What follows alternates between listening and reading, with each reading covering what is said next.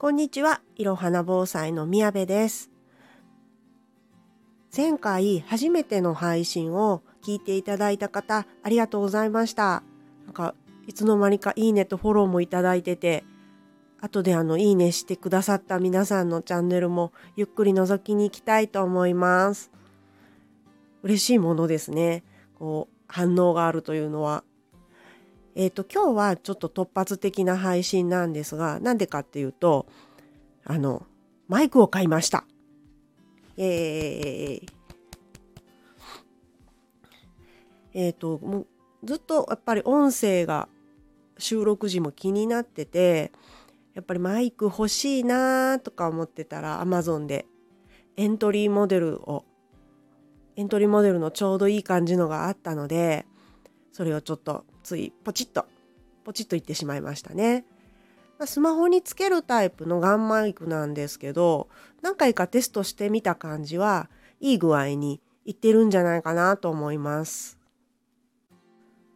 でねこの新しいギアを買うとやっぱり使いたくなるというかついねあ配信したくなるってなんか気持ちがちょっと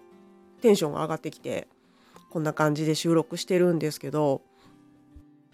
やっぱ新しいものを買うと新しい気持ちになれるというか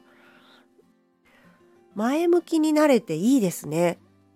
ちょっと物欲に負けて買ってしまったところではあるんですがせっかくなのであのこれで配信を続けていきたいと思います。で、あの、マイク買った、やった、配信しました、終わりじゃ、ちょっと、あの、あまりにもあれなので、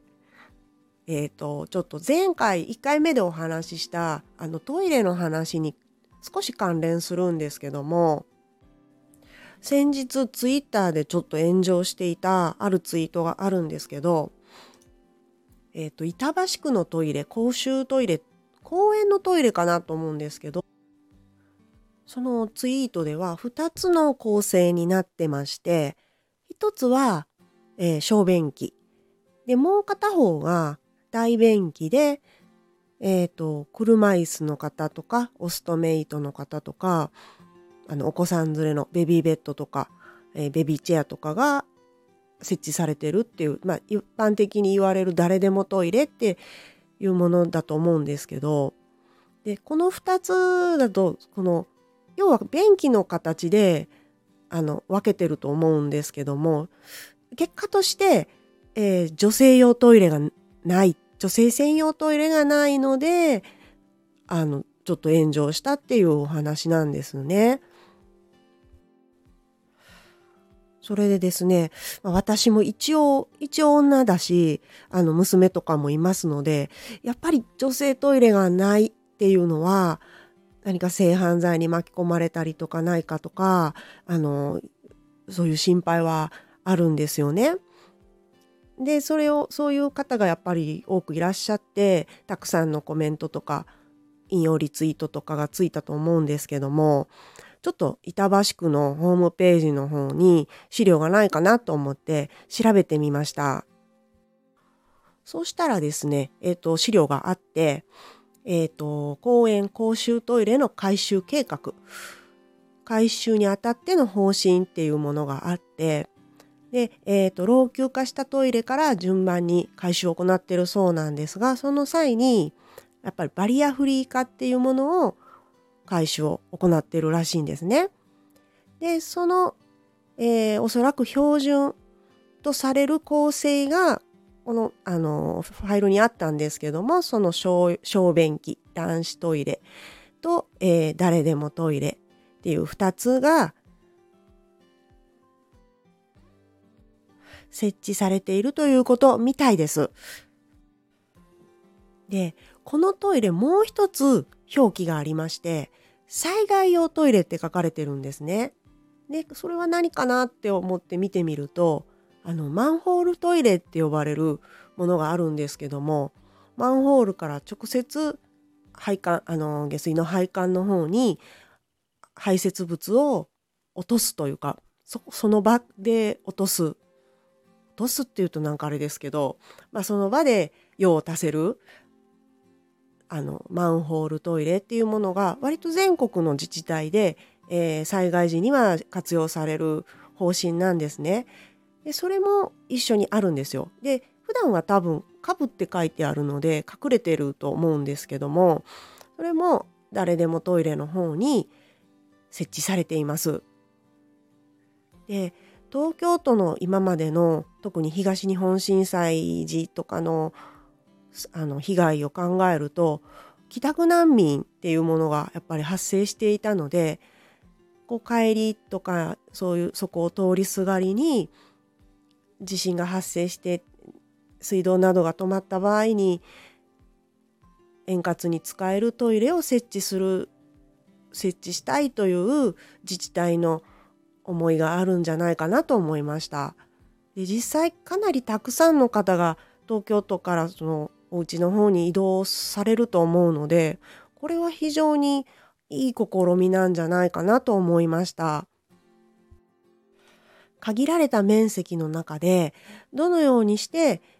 皆さんが使いやすいトイレを作るかというおそらく会議みたいなものがあったと思うんですけどもどうしても男性は立ってする立って用を足す文化があるのでそれをあの大便器の方でやってしまうとどうしても飛び散ったり周りが汚れたりっていうことがあると思うんですね。でそれを男子トイレの方で集約させておいて誰でもトイレ大便器の方は座って用を足してきれいに保つっていう方向性だと思うんですよ。で結果として女子トイレ女性専用トイレっていうものがなくなってしまったわけなんですけどもこれどっちを取るかすごい難しい問題かなと思うんですよね。例えばこの2つしか2部屋しか入らないところだとしてで例えば女性専用で大便器を1つともう1つはそのバリアフリー化されたオストメイトとかがが入ってるトイレを構えるとするとどうしてもこう誰でもトイレの方が今度はその男性が立ってする関係上汚れていくのかなとも思うし